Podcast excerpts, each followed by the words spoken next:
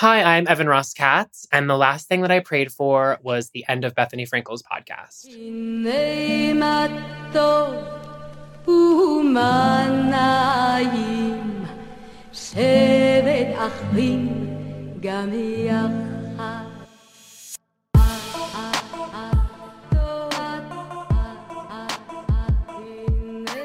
Hello, I'm JC. And I'm Jess. And, and this is Pray this for is Us. Pray for Us.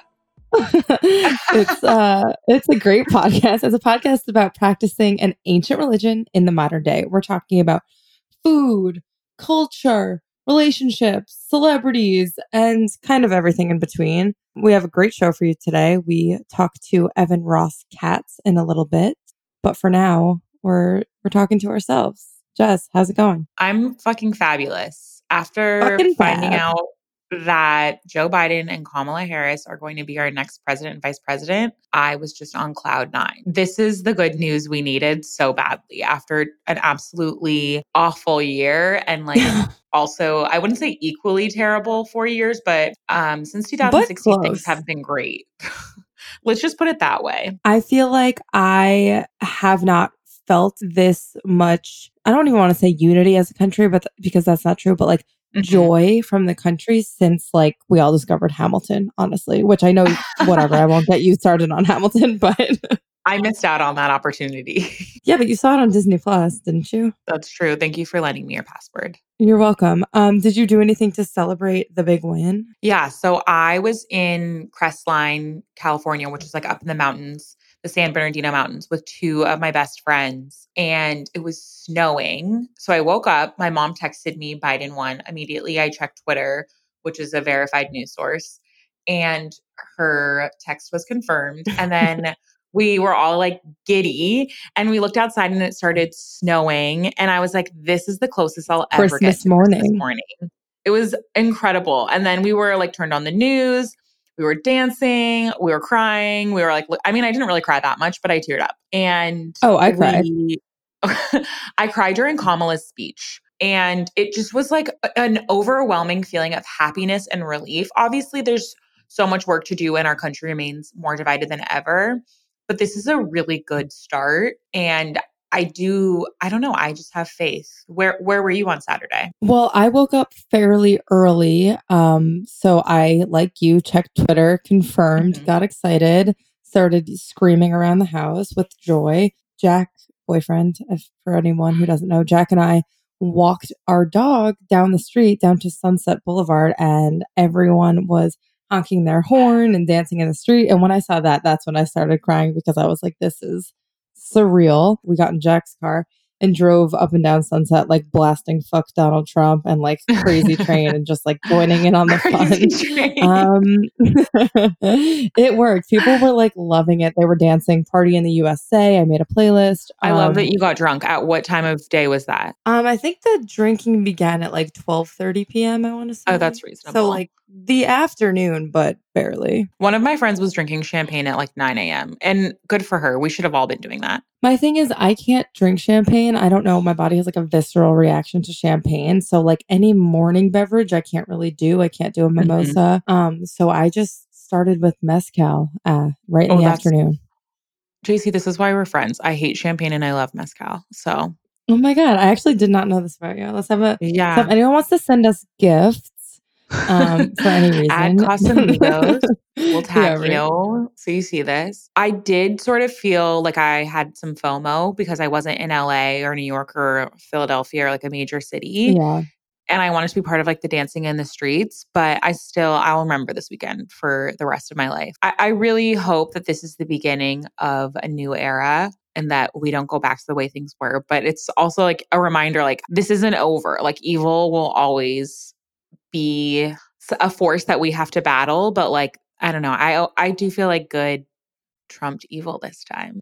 I completely agree. And I will say, you, while you did kind of miss something special in LA, it is also still COVID. True. So I am getting tested tomorrow morning, and Oh, I am worried for this county because cases are zero Rising. chill. I feel That's- like yes, Similar to the BLM protests, as long as people were wearing masks correctly, the chances of a COVID outbreak because of uh, large gatherings outside like that are pretty slim. I just saw a lot of videos of people like pulling down their masks to chug champagne and then keeping their Oh. masks down while they scream and stuff. And I was like, ooh, don't know. Don't know. No, But, you know, we'll just see what happens and ride that second and that third wave. You know what I'm talking about? Hell Ride it yeah. on out. Pfizer has a vaccine that they say is 90% effective. Obviously, long road ahead, but still, I am clinging on to good news. Like my life depends on it because it kind of does. Are you going to get the vaccine as soon as possible or what's your vibe? I'm getting the sense that they're going to give, I hope that they give the vaccine to first responders and people who are more vulnerable to the virus first. And then by the time it gets to people like me, I have a feeling it's going to be a while. I definitely am apprehensive. Yeah. I don't know. I guess I have to cross that bridge when I get to it. I feel like we're going to find out so much more information in the next couple of months about the effects and everything that went into like developing the vaccine. So I'll keep you posted. I feel the same way. I have nothing to add. JC, you're going home to New York for the holidays soon, right? Yes, I am leaving. Well, the day this airs is the day I'll be leaving, and I'm oh, staying there until mid December. And I'm fucking stoked. I'm gonna have bagels. I'm gonna have Italian sandwiches, and my mom is gonna make krepla, which is like a Jewish dumpling. I asked her to make chicken soup with krepla, so that's happening. Um, Basically, I'm just excited to go eat the New York foods. I'm excited for you to go eat the New York foods. I'm happy for you, but I'm jealous. Are you going to Arizona? I'm staying in LA for Thanksgiving, and then I'll be going home mid December for a couple of weeks, not for that long. I cannot be home for that long. And also, I like live driving distance. It's like a six and a half hour drive to Arizona, so I can come back and forth pretty easily. But nothing So but nice. respect for anyone who can spend more than two weeks with their family. I don't know how you do it. Well, I also like Jack is coming with me. We have the basement um pretty much to ourselves. Yeah. And I'm still going to be working during the day. So my core family time is at dinner. So like 1 hour a day for a month like I can do that. Yeah, that's not so bad. The issue with me is my parents are divorced, so there's not really like a ton of space for us. I mean, there are enough beds for me and my sisters, but we just like it's not like going home to the house that you grew up in. And also with COVID, it's like that extra layer of like stress and difficulty because like when you're going back and forth to two different households, it just Yeah. gets kind of messy. So we're getting an. Airbnb, which I think is fun because it makes it feel like it's more of a vacation. We'll see how Yeah, that works out. vacay. Vacay, baby. Vacay 2020. Speaking of the holidays, we are coming out with a holiday survival episode free of charge with a special guest who you'll find out who that is closer to the date. And we have booked them. I'm not just saying that. we plan this out. We're We're- just building suspense. I mean, I'm here for it. I thought you were going to say who it was, but um now oh I God, guess I would we'll just, never. You would never, thank God. We had Evan Ross Katz on the show this week. He's such a delight. He's so Joined us in the studio. Just kidding. It was over Zoom. Sorry. the Zoom studio.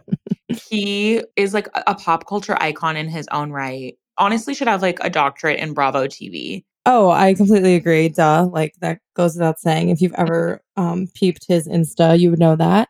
But he's also good friends with Jake Cohen, which we learned also through Instagram. So I just thought I'd mention that because it's Oh yeah, that's so right. wonderful having these. Yeah, having uh, groups of friends on the pod. We love to see it. It's so funny. I feel like the gays are like the Jews and that they all know each other. So when you're talking about gay Jews, it's like an even smaller circle. And I, I love it personally. It- yeah, it's I love it as well. It's a nice little community. All right. Without further ado, here's Evan Ross Katz. Here's us And talking us. to Evan Ross Katz.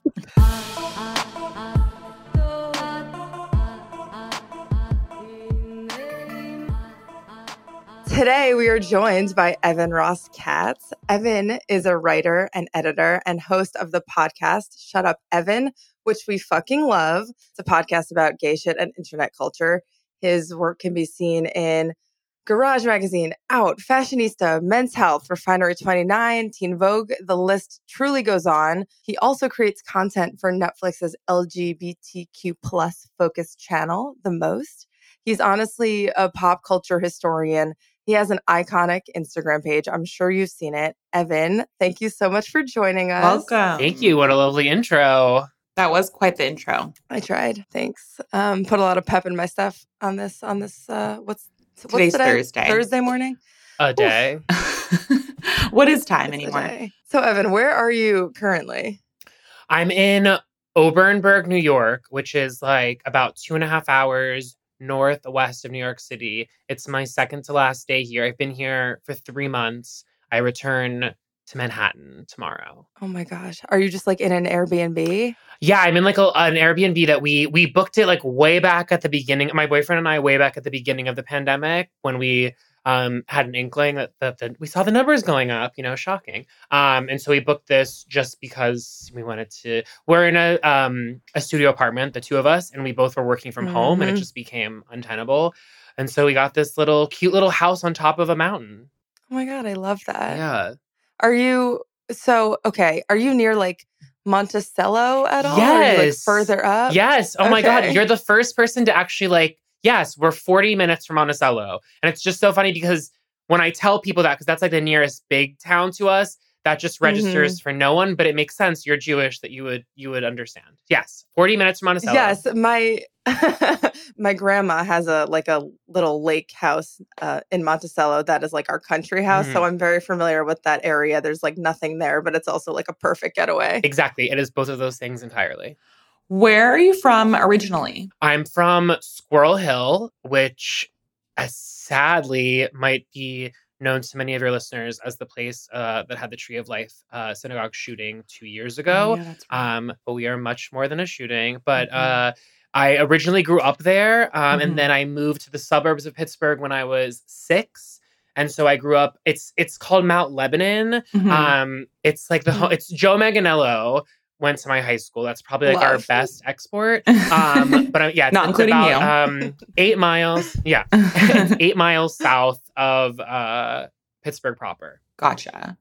And then did you grow up in a pretty religious household or what was your relationship with Judaism like? So we were pretty religious, like in retrospect. So I attended uh, Temple Emanuel in the South Hills, which was a Reform synagogue for the majority of my life. Um, I went to Hebrew school every Wednesday. I went to Sunday school on Sunday mornings, and then I would say we attended Friday night services, maybe like once every three weeks. Um, so I was at Temple pretty regularly and mostly kind of like at the time saw it as sort of just like an after school program of sorts. Like it was like a select group of kids that I went to normal school with that I would just have like extended studies about. And like, I don't think I completely grasped like the concept of religion at the time.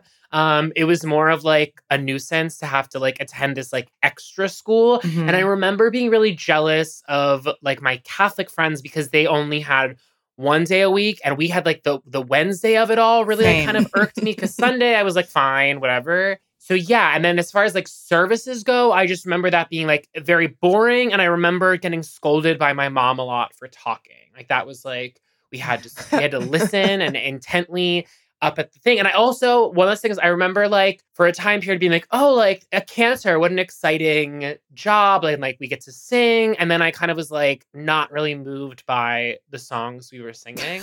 so that was like my early, and then I attended Jewish high school for a Oh, wow. year, which was like a Monday night okay. part of extension Mhm. if we you know as though we needed more and i remember i think it was in 10th grade when i like petitioned my mother and i was like i do not want to do this anymore and surprisingly this is very out of character for my mother but my mother agreed and i no longer attended jewish high school Wow. That's so funny because I had the exact same experience. Once it switched to Monday nights, and once I like I did my bat mitzvah, and then I was in high school. I was going Monday nights. They were like feeding us pizza. I had like one friend in it. The Mhm. rest of the people were like actual weirdos who like that was disrespectful, but like people who were actually trying to like be more rabbinical. and then it was just like me. And I told my mom, I was like, I really don't want to do this anymore. And she was like, honestly, I can't, I can't fight with you Yeah. on that. Like I, I feel So- like in um by like high school, like lines are drawn more in the sand about like Mhm. different like social circles. So whereas like when I was like Mhm. younger in middle school and Hebrew school, it was kind of just like we were more like a conglomerate of kids, just kind of you know learning about the Torah and whatnot. But by high school, there was just like a lot of apathy and not Mhm. necessarily towards Judaism, but towards each other. And then also just it was like Yeah. Monday night, like we had like better things to do, like be on AIM, you know. yeah, exactly. Was your high school predominantly Jewish or was it more split? No, my high school was probably 10% Jewish, like about around that Mhm. number. And then, so I went to high school. I transferred between my freshman and sophomore year to the performing arts high school in Pittsburgh. CAPA, our Ooh. our best export from CAPA would be Billy Porter. Oh, that's a got a one. lot of really good exports. Yeah. um, but at that point, when I was going to city school, I would say my high school was incredibly racially diverse, but not religiously diverse. I would say once I transferred downtown to Kappa, it would probably be even less of a Jewish population. So yeah, I was I was used to sort of being I wouldn't say an anomaly. There were other Jewish people around, but like within my social circle, I would say I was one of a few, if not the only Jew. and were your parents friends with a lot of Jews? Oh my god, yes. Only parents- Jews? I mean, yeah. I mean, not entirely, but I would say like the crux of my mom and dad's social sphere is Mhm. either Jewish people or hockey parents because both of my older brothers played hockey. And then of Gotcha. course there was like the crossover of like Jewish hockey parents, which is like the sweetest thought. um, but yes, I would say predominantly Jews. But it's funny because if my mother listens to this, she will push back and say that that is not the case, but it is the case. That's so funny. Well, here's this question. Uh, did your mom have like a mahjong circle? Did she have like a little club for that? Because that's the You say did, as in it's a past tense idea. Um, yes, my mom does. Um, I don't think they're actively playing because of the current state of the world, but yes, she was very much involved in that. And just in general, um, my mom, any of like my mom and my parents are very much like they're very social and they're very like group outing oriented, and it would be kind of like I wouldn't say it's like quite a real housewives kind of menagerie because I think there's more figures that pop in and out, but like the whole friend universe of my parents is comprised predominantly of Jewish people. Yeah. There are worse things. Did you feel like your your Jewish friends were separated from your friends of other religions and same for your parents? Cuz I feel like that's what it was like for me. My parents were always like, "Why don't you have more Jewish friends?" I had like 4. I didn't really have a lot of Jewish friends. I would say that the people that I was like close with at Hebrew school and Sunday school was more by convenience. Mhm. And I and I definitely like I had one friend, Ross, shout out Ross, um, Hey, Ross. who I would hang out with, who was who sort of was like Jewish and into theater. So like we had sort of like two areas of interest to check off. But I would say in general, no, just because there weren't I didn't have I didn't relate to people because of Judaism the way that like now if I meet a gay person more often than not unless it's like a Trump supporting gay person but more often than not it's like I have a natural kinship with them Mhm. that was never my I never felt that sense out of from Jewish people in my youth I'm speaking about Mhm. So yeah, I mean, I am trying to. I just don't think I was close. I don't want to say any Jewish people because I know I'm gonna have like one friend listening being like Evan. Um, but I, do, I think that I would say the majority of my social circle were non-Jews. Gotcha. mine too. But one, Growing can I say I one thing? had Like a- one memory though yeah. is like I there was times that friends of mine would make anti-Semitic jokes. That was like a common occurrence, and that I do remember. That was like a non-starter for me, and that was one thing that would get very under my skin. Was like I did not. I, there was like a comfort that non-Jews would feel about making Mhm. Jewish jokes around me, and I was just like, Mhm. we're not, we're not going to do that. Yeah. Did you ever have that experience where you heard any of your non-Jewish friends' parents say something anti-Semitic, like totally mindlessly? I didn't, but knowing or r- recalling the kind of young person that I was, I feel like that's the kind of Mhm. thing I would have called out very loudly. Mhm. Can I ask? I'm not passive aggressive. Can I ask what sorts of things they would say or what I mean, were they like microaggressions or was it like overt anti-Semitism? Not that one is better than the other. I don't remember specifics. I just remember the feeling of because it's like when people would make fun of me for being gay, it was very overt. And I Mhm. also I understood that what they were really making fun of about me being gay was me being effeminate. Like they weren't they didn't care about the fact that I was a man attracted to men. They cared about the fact that I acted in their eyes like a girl. And that was something to be made fun of, which there's misogyny involved in that as well. Mhm. But um, that Right. stands out for me more. The Jewish comments. What was interesting about my my memory of them is that whereas when I was called a faggot or called any kind of being made fun of for being gay, it was the intention was to hurt me. And when I was made, when people would make jokes about Judaism, more, more often than not, I don't want to say always, but the intention wasn't to actually be hurtful. The intention was to be funny Mhm. and I became very aware of that difference and i'm not and, and and i didn't i don't think i like unpacked it at the time like what it meant but i was aware of the fact that when people were making jewish jokes it wasn't done with the same intention as when people would make fun of me for being gay Mhm. I think also, JC, I don't know, correct me if I'm wrong, but a lot of Jews make fun of themselves. So when non Jews see that, they think it's okay to participate in that when it's not. So that's a lot of like what I've experienced. But I also feel like it's on me to correct them or let them know like this is not okay or this is hurtful. And that's really hard. That's like, honestly really awkward more than anything. JC, do you agree or no? No, I completely agree. I mean, we're all sitting here like we're all involved in comedy in some Mhm. way. And like I know in my comedy when I used to do that TBT, like I talked about being Jewish and made fun of myself all the Mhm. time. And I think that that's because I've seen a bunch of other Jews and like the great Jewish women legacy have done before me. And I think completely like if that's seen on the media and seen by others, like they feel more comfortable doing it. It's it's a vicious circle. Um, Evan's nodding his head. sorry But i always. I'm Evan, I like, wanted yeah. to no. no i agree Everyone can see it's fine. Um, I did want to ask, what at what age did you come out? As gay not jewish right? As correct, as gay. um i came out it's funny i came out to my mother at 16 i never came out to my father or my brothers or like my grandparents. I i, I kind of tasked it with my to my mother to like you know fill fill everyone in. But i had the unique experience of because i transferred high school between freshman and sophomore year i was able to go into my second high school out so i never had to have a Mm. coming out because they, everyone at my second high school just met me as gay and i wish that for so many people that they could have that experience or something similar because I think that the pressures that a lot of people feel to come out because it's like this idea of everyone knows me as this one thing. So I need to reintroduce myself when I had the privilege of never having to sort of like change people's perceptions of me. It was just like I gave them as though like they wouldn't already know. But I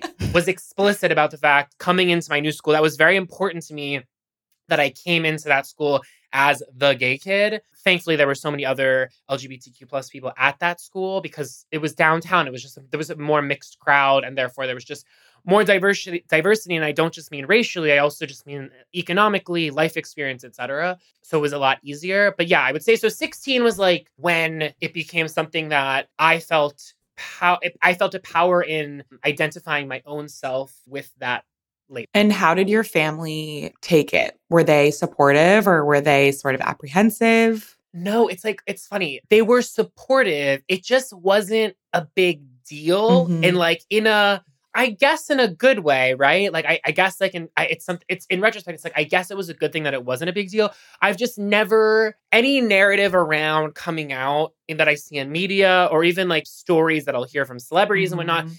never resonates for me just because it was just such a non-event. I think that if you met me in my youth, my gayness was so apparent Mhm. that it just wasn't a thing. And then on top of it, I don't think my parents were like great about it in the sense that I I think that they didn't have a lot of understanding about like what it meant, but neither did I. Mhm. So it was never, I mean, it wasn't like a Love Simon moment. Like it wasn't Jennifer Garner crying saying, you know, now I can exhale.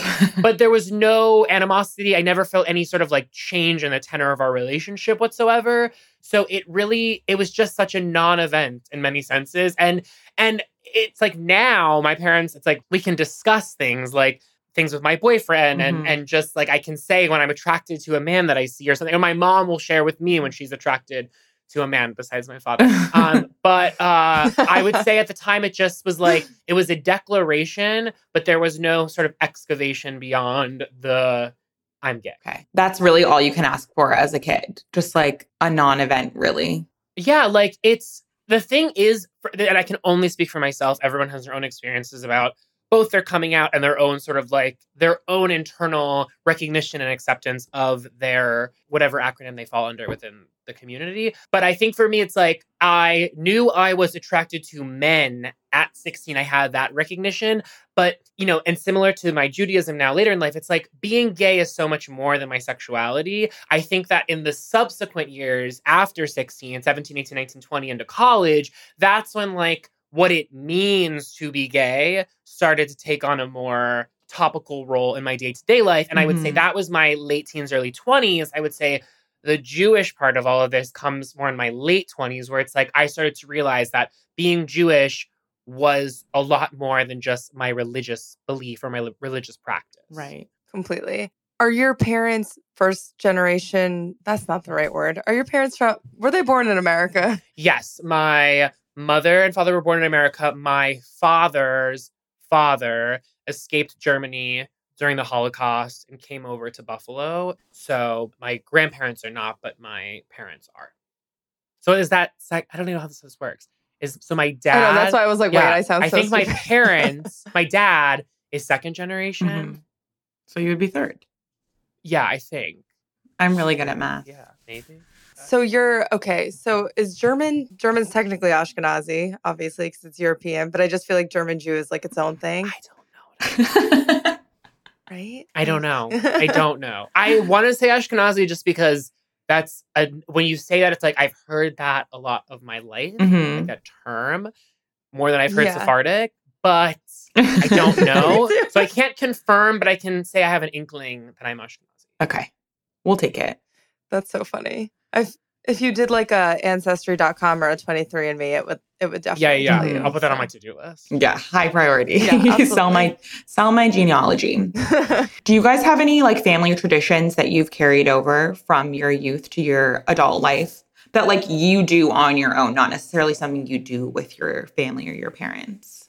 I mean, I don't want to like put my parents on blast. Not really. I mean, my and you're speaking specifically to like Jewish customs. Yeah, or if you have another fun tradition, we'll take it. Okay.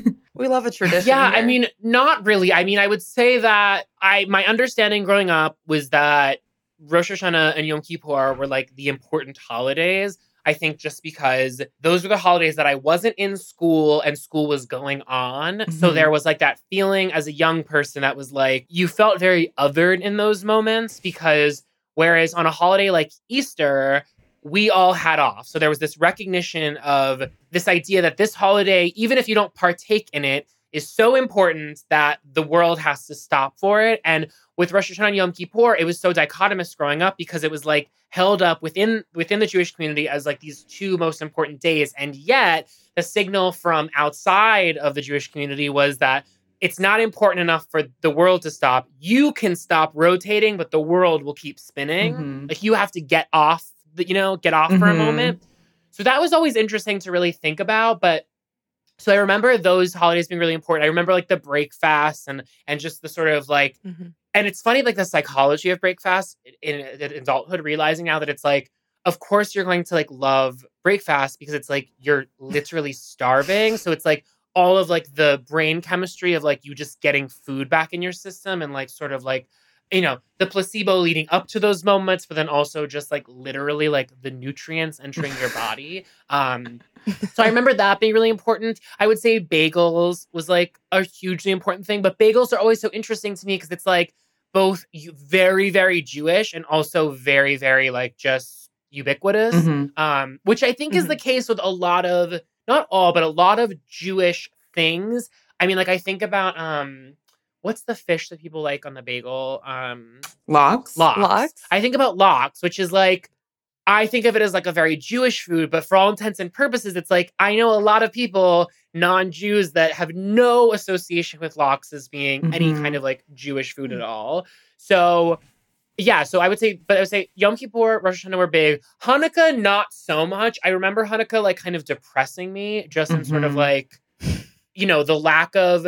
It's like I remember in the beginning we're tricked into thinking like, oh, we get eight days, but then you realize it's like because it's so spread out, it ends up being so meaningless because Mhm. it's just like it loses steam. And then also, I feel like as a community, we've never really decided like, is the first day the one or the last day the one that we're really gonna like give it the oomph? And like, we still have not reached critical consensus. so less customs and more memories of holiday. I would say the one that I like have adopted in adulthood would just be like making hamantaschen. And I think that's just more because like I like to bake and it's super easy to make hamantaschen. I love that. I absolutely love Hamantaschen. They're like my favorite cookie over like any normal cookie. Totally. Poppy I seed, need your poppy recipe. seed, poppy seed. Poppy seed. Yes. we Jess and I love poppy seed. Yeah. Fuck, That's like so the funny. fruit ones are just like that's so gross. I hate like blobs of like sugary fruit. It's, yes. like I'm with so you. disgusting to me. So for me, it's like poppy seed, maybe a chocolate one, but that can be a little too decadent for me. But like. I just love a poppy seed. I love the poppy seed. I don't mind the globby fruit. I prefer like an apricot, like a less sweet. I'm not a chocolate person, so I'm glad we can all agree on the poppy. yeah, seed we all have that in common. Evan, did you go to camp? Did I went to Jewish camp? Um, Buried the I lead. went to Emma Kaufmann camp. Well, actually, first I went to Camp Walden in upstate New York for one year. I don't even know if it still exists, but I know Emma Kaufmann camp does Oh. still exist. It's in West Virginia. It was like about an hour and a half from my house in Pittsburgh, and it was an all Jewish camp, and we would have like Shabbat dinner on Friday night, followed by services. There were non-Jews that attended the camp, but like it was like a very Yeah. explicitly Jewish camp, and that was really fun. I actually think, and I'm having this thought as I'm speaking it, but it's like that was more formative in terms of like Jewish identity for me, like being around Jews in that setting and having like and creating memories versus sitting in a classroom and learning, you know, Hebrew, a language that I would never ever put to any use whatsoever. but the idea of like, you know, playing color war with a bunch of Jews in, you know, the woods of West Virginia, as traumatizing as that sounds, was actually like really wonderful and allowed me to connect with Jewish people, especially Jewish people like outside of just my school district. So, very pro Jewish camp. Mhm. Um, it was very hard for me to be away from my parents at the time. Mm. Now I'm like, LOL. Um, but yeah, that I went there. I so I did that for four years. That was like maybe like 12, 13, 14, 15. I even had a girlfriend at Jewish camp. Oh my God. That was literally my next question. How's that girl doing? She okay? you know, I really it's funny, like I think about her from time to time and like, Bailey, I hope you're doing well. Nothing but love for Bailey. I think that my cousin went to that camp, but I'm not sure. It might have been like Rebecca Greenberg or something, but it was some like Jewish woman's name. Were there kids from a lot of different states and cities? Yeah, I feel like it was predominantly Pittsburgh just because of proximity, Mhm. but I know there was a lot of like New York State, and I do know that there were people that there were like rich kids that would like flaunt. This is the weird thing about it. Actually, here, this is funny. So Tom Cruise and Nicole Kidman's kids attended Emma Kaufmann camp. And famously, this was when he had divorced Nicole and he was with Penelope Cruz at the time. And I remember one day Tom Cruise and Penelope Cruz coming to Emma Kaufmann camp. I think it was to drop Connor off. And I remember them carting around on a golf cart. And I remember from like a very far off distance seeing Tom Cruise at my camp in West Virginia and just being like so fucking shook. But yes, so to that extent, there were rich non Jews or just like p- rich people from across the country that for some, this is the part that never made sense to me because it wasn't a camp for rich kids. But I think maybe it was like rich parents' efforts to make their kids, you know, normal. More grounded. yeah, more grounded. Just leave him in the woods. will do it for you.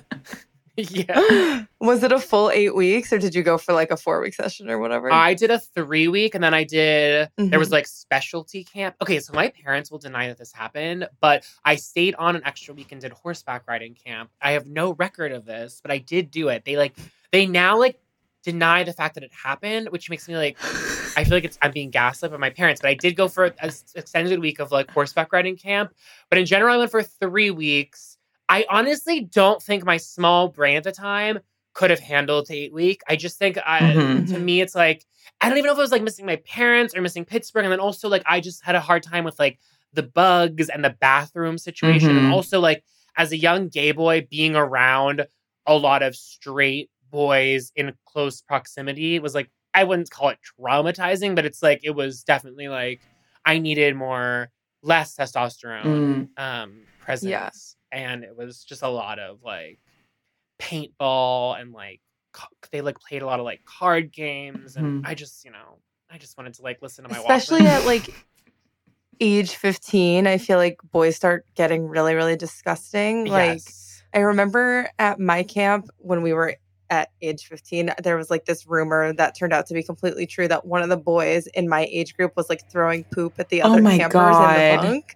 And I just like will never forget that because like why would that ever happen? And I feel like they used to have like jerking off contests, like who could like last the longest, and it's just like so ins- like just so disgusting. And I'm so glad that you stopped going when you did. yeah, no, I am too. But I do wonder, like, because I was just talking about this with my boyfriend. Like, I have no, I've never been like a counselor. I've never been a babysitter. Like, I've just never been someone of authority to like younger people.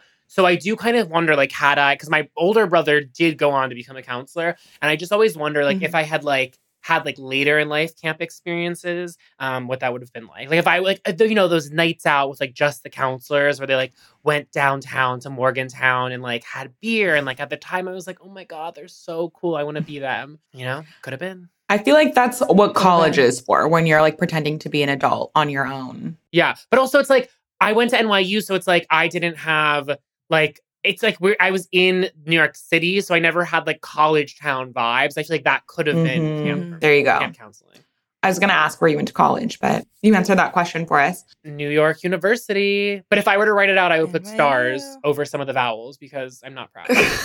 do you do you think that being in New York through those college years like helped you kind of form your Jewish identity? Because I feel like obviously New York, yeah. Kind of Jewish, yeah. A yeah. I mean, for sure. I I mean, I think just going to college in general and going through like the pangs of early 20 somethings and sort of like identity excavation or like, you know, sort of for- forming one's identity was very big, but I I would say like that the prominence of my Jewish identity or like or the forefronting of it, that didn't happen until my late 20s. I would say like my early 20s was all about gay gay gay because I was Mhm. like in New York City going to gay clubs. I went to theater school, so I was around a surplus of LGBTQ plus individuals, and just I was in a city where it's like even though I didn't, I- even though I had a pretty easy go of it, you know, especially in my high school, being around other people like me, coming to New York and having it be so normal was like obviously a culture adjustment. Mhm. It was just like Mm-hmm. gay LGBTQ plus people, but particularly gay men, because we live in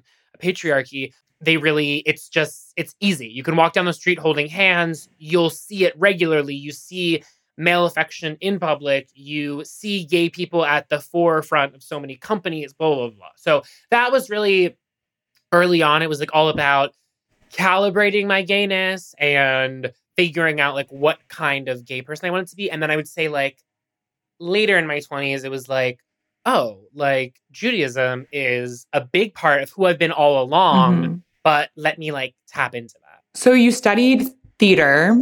When did you make the transition? In high school. No, in college, right? Oh, Mhm. did Yeah, you yeah. study theater in college Yeah. as well? Yeah, I went for theater directing. Oh shit. I So you were at Tisch? I was indeed. Iconic. Tease. Oh Star, God, you and Lady Gaga. Gel. Yes, me and Gaga. Yes. So, two best friends. Sorry, just Um, so, how did you make the transition to writing and establishing yourself in your career? Thank you for thinking that I'm established. LOL. um, I it kind of sort of happened to me. I mean, I I think it was around like my junior or senior year. I was making theater at NYU and just feeling kind of burnt out, not only creatively, but also being around so many other theater makers, I don't think was good for my creative brain. I know uh, it's different for all people, but mm-hmm. I think mm-hmm. for me, I felt like there was just so many people making theater and so few people seeing theater. And I kept just thinking, I didn't think that I really had anything that I wanted or needed to say in the theater space mm-hmm. that was like prevalent or prescient or or was like forward thinking. You know, it's like if I was gonna do theater, I wanted to be the person making the Hamilton type of stuff. And what I mean by that is like cultural commentary, things that are zeitgeisty. It's like that's my brand of interest. And I didn't see that happening. And so the writing was like, it just sort of started off very earnestly in the beginning. I also have to emphasize it was like a different time. Mm-hmm. It was, I started writing in 2012, and it was just the internet was a lot different then. It was a lot less seemingly toxic, and it was a lot easier to find opportunities just because there was a little bit of like a gold rush mentality towards like early internet writing, mm-hmm. which was this was at the time when it's like print was still in favor. And so the idea of like the internet was just beginning to take off and people were just starting to grasp the immediacy of the internet. It was still at that time, it was like, oh, no one wanted, they wanted the in book. That was like always more important. And I think that I, and I always say this, and I encourage all people listening that want to work in this industry. I don't know why you would, but if you want to still with everything going on, but it's just like I was very, I reached out to people constantly. This was like, it was really, it's like, I it was like the beginning of you know Facebook and all of or not beginning, but it was like mm-hmm. when Facebook was really starting to pick up and it was easy to get in touch with people. I still feel that way now. Mm-hmm. It's like and I just am a very excitable person and so it just was like I you know I started interning for Michael Friedman who was the composer of Bloody Bloody Andrew Jackson and he did he was working on Angels in America on Broadway at the time, or I was, I was it was off Broadway. Um, and I started assisting him, and I started working with the Civilians, which is a theater troupe, and assistant directing work with them, and and that was kind of what got me interested in the writing process, even as I was like exiting the theater world. And then it's just like one, I got one gig, and it kind of led to. It's like one of those things where it's like it doesn't really like make sense. There's not like a linear trajectory, but it's like I just started writing one place, and opportunities kept happening, and I was extremely a yes person, and I was so curious and I got a lot of like the bullshit assignments that no one else wanted. But the thing was like I wanted them. Mm-hmm. So it's like it was never it, it's funny now and I'm, I'm in a place where I'm starting to say no to opportunities now. And it's funny because it's so hard for me um, to say no to things because even the things I'm not, I can kind of always find a way to be interested in a subject. And so at the beginning, it was just natural curiosity that kind of lent itself. And then, like, the whole, like, and I don't consider myself a journalist, but when people give or bestow that title on me, I think it's just intense curiosity and mm-hmm. and the desire to get like I I kind of know it's like I need all I need to approach I need to know everything about this subject so that I can speak with authority. So it's less like I'm a great journalist and more like I am so scared about sounding dumb that I want to make sure I ask every single possible question mm-hmm. so there's no opportunity for holes in the story. Gotcha. I feel like the definition of journalist is definitely evolving with the prevalence of the internet and social media and having a big following on Twitter or Instagram doesn't necessarily make you a journalist, but in many ways, like you have a similar following and a platform. So you have that same responsibility.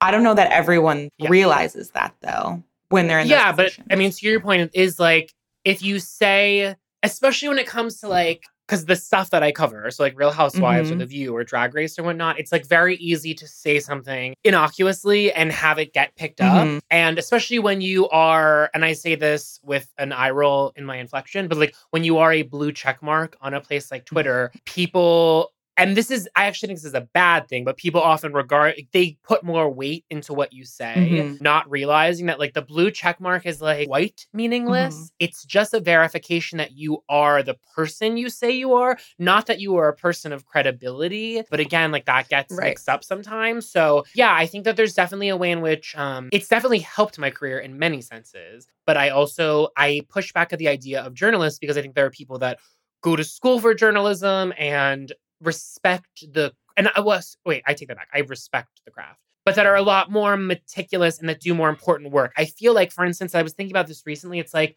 I am not writing features that like really take people to task or push back at people. I was just thinking, I was just listening to a friend of mine interview Bethenny Frankel. And the whole time I'm listening to it, I'm like, he's talking about her recent controversy with WAP, the WAP single. If you don't know about it, Google it. And I kept thinking as I was listening to it, I was like, why is he not pushing back at her more? And then I thought about it and it was like, you wouldn't be pushing back at her if you had the opportunity Mhm. to interview Bethenny Frankel. I feel like I am not going to play hardball with people that I love in a way that I would expect out of real journalists. Gotcha. Yeah. I mean, I see what you're saying. I do want to push back on your statement that other people are doing much more important work because I think everyone and every journalist, you included, are doing important work in their own right. Like, I mean, Jess and I are obsessed with unorthodox. We read your Mhm. article, your interview with how do you say his name, Amit I mean, yeah. Amit, who is a fucking gem. Love. Like, I did not, I didn't know anything about him. You asked him fabulous questions. It was such a great read. I'm so happy you did Oh, that. and thanks. like, He's coming on um Shut Up Evan in 2021, early 2021. So keep your ears up. Yay. Oh my God, we will be listening. Which also leads me to you obviously started a podcast like right before the queue, um, right before COVID.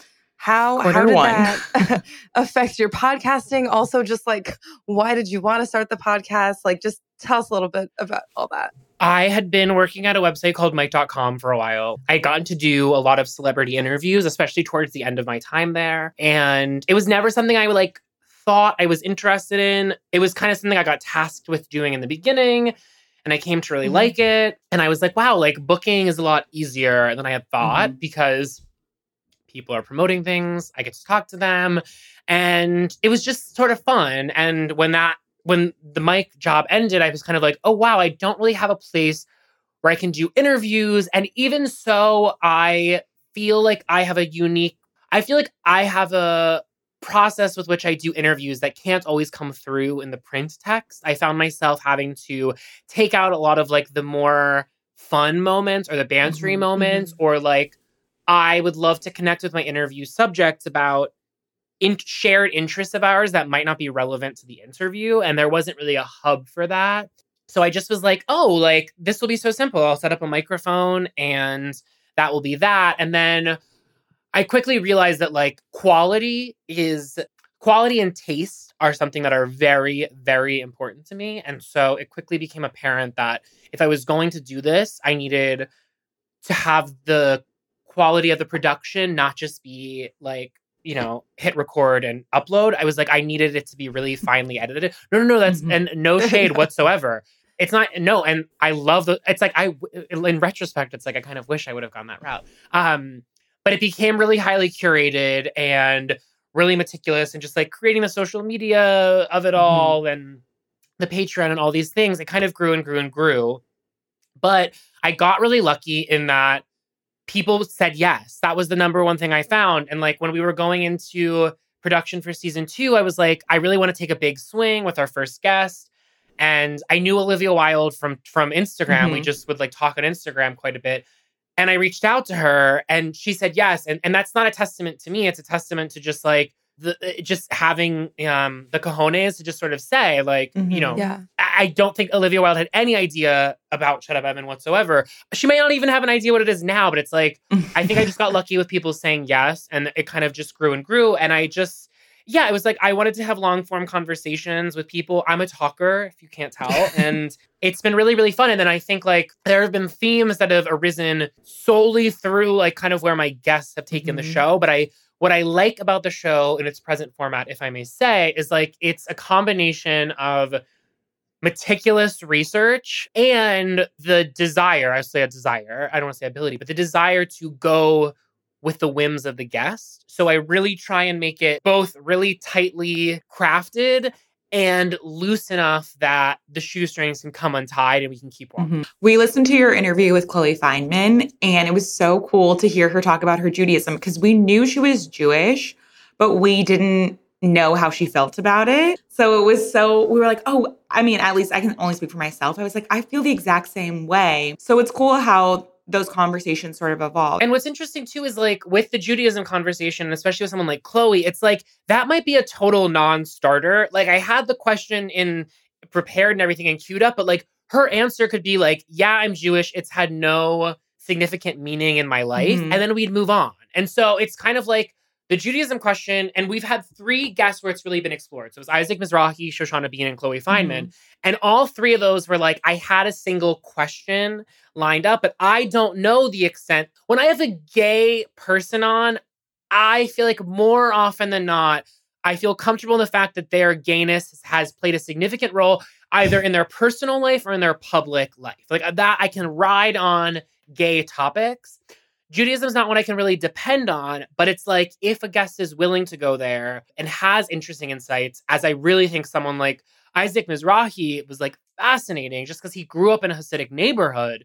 It like informed so much about his young life, his design, etc. So I feel like those conversations I really value because it's like again speaking to like the unstructured aspect of the podcast, I don't know how much I'm going to get out of them with that. And so when you have someone like Chloe who like has a lot of Jewish stories to like to to pop off about, I'm really grateful for that. Yeah, it is a blessing. Speaking of Jewish people, you are a self-described or self-proclaimed Sarah Michelle Gellar historian. What makes you so drawn to her? She's Jewish, right? She's not Jewish. What made you think she was Jewish? Okay, I have Googled this thoroughly. and according to the internet, she's Jewish. Maybe she just has that affect. I didn't think, I mean, she doesn't seem very Jewish to me, but I was like, Geller is her last name, so it kind of makes sense. But Geller is very neutral. Haven't And you seen isn't isn't the Jewish Geller G E L L E R? ER? and she's Yeah. AR. I I don't. This is funny. It's like I'm calling myself a historian. I I don't I don't think she's Jewish, but I don't want to proclaim her religious affiliation for sure on the record. We need to find um. out. So I don't know, but I don't. I've never. If if she was, that would shock me.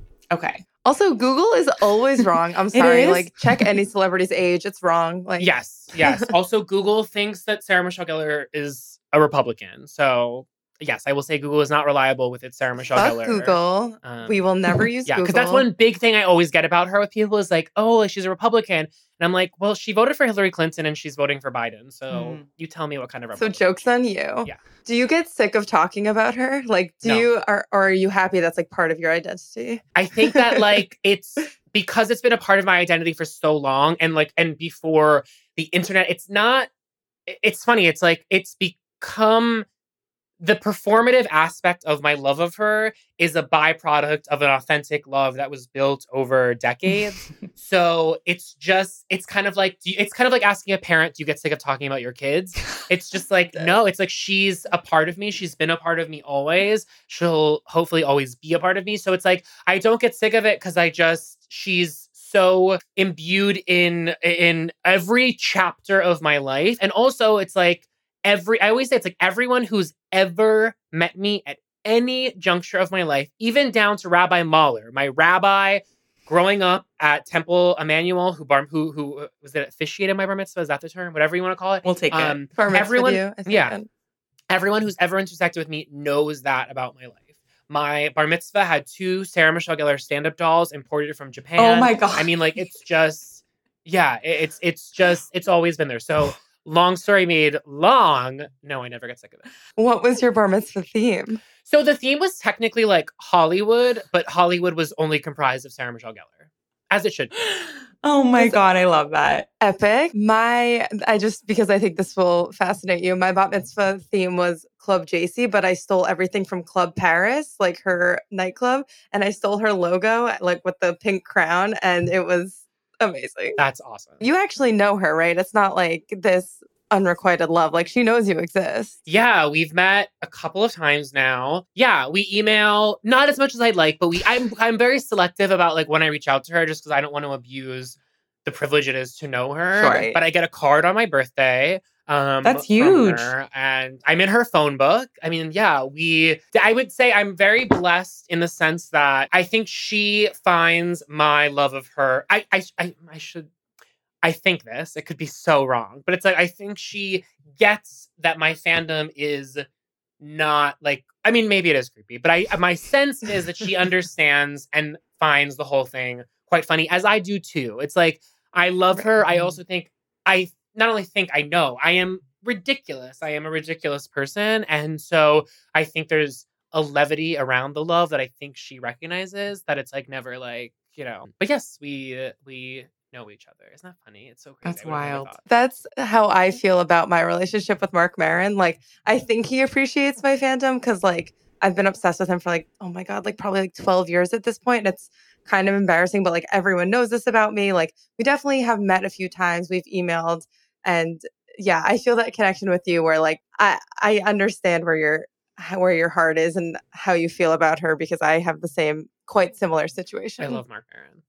Oh my god, let's talk. I don't have a celebrity crush. Like I like celebrities in general, and I'm it's beyond crush. I don't have an obsession with a celebrity, but I will like fixate on certain celebrities after I see like a movie that I really like or I go to a concert. Like I remember going to John Mayer's show when I was in high school and being like obsessed with him.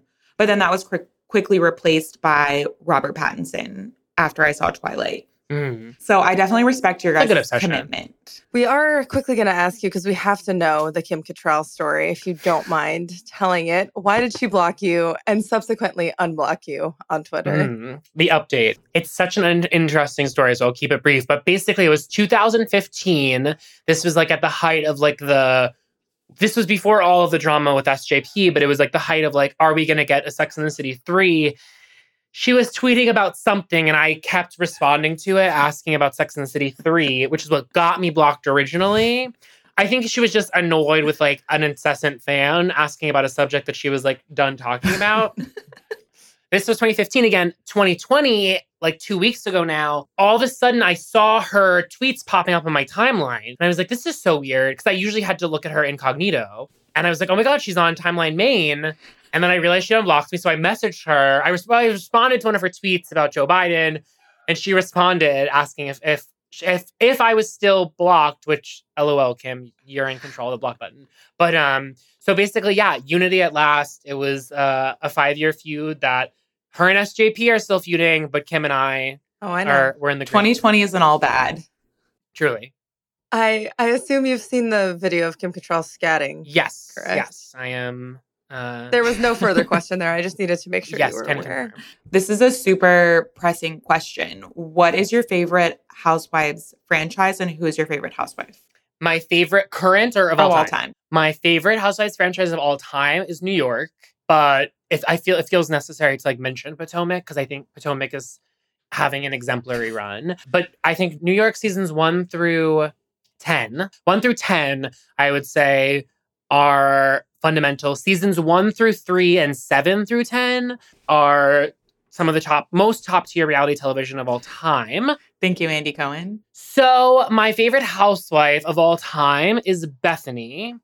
However, who Bethenny is quickly becoming, the public mm-hmm. persona of Bethenny in 2020, does not jive for me. And I'll be curious to see if I, if in months and years to come, if it, if I feel it tarnishes her overall image. But I was just listening to her on a podcast before coming onto this and just thinking, wow, everything I love about my queen um, the kingdom has kind of Mhm. evaporated. It just when it comes down to it at the end of the day, I think that housewives as a phenomenon would not exist, all of them, without Bethenny. I think Bethenny invented the idea of the Greek chorus Mhm. and the idea of like, you need someone to call out the absurdity of it all, or else it just kind of devolves into chaos. And so I think that both Bethenny and the archetype of what a Bethenny is, because there's versions of Bethenny on different Mhm. franchises. I believe in legacy work, and I think Bethenny carries the legacy. She is an icon, though. You can't argue with that. Problematic Yes. icon, yeah. It's funny. I was going to ask you, I was like thinking, okay, which of the housewives are Jewish? And I was like, Kyle is the only one because she married Mauricio from Beverly Hills, for those of you who don't know, who I'm obsessed with Mauricio, but that's not what this podcast is about. But I was realizing Jill Zarin is Jewish as well. And is Bethenny? Yeah, Jill, and then Jules Jill- Wainstein from Real Housewives of New York season eight Okay. was Jewish, and there's another like married to a Jew Okay. one. I can't think of it oh, though. Oh, but is yeah, Dorit there's more Israeli? Wait, is is Ramona Jewish? God, I hope Or not. no? No Jews on VPR though. I'll tell you that much. No. We'll, we'll wrap it up now. But thank you so much for joining us and chatting with us.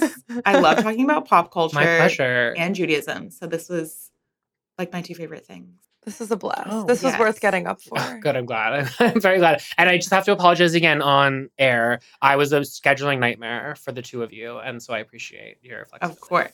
Thanks for joining us, Evan. You can find Evan on Instagram and Twitter at Evan Ross Katz with a Z. If you're a fan of the show, please subscribe. Subscribe, subscribe, subscribe on Apple Podcasts or listen for free on Spotify or Stitcher or wherever you get your podcasts. And don't forget to rate and review us. Follow us on Insta at Pray For Us Pod. If you feel like it, send us a note at prayforuspod at gmail.com. Shabbat Shalom. This podcast has been mastered and mixed by the one and only Josh Fisher. Yay, Josh. We love you, Josh.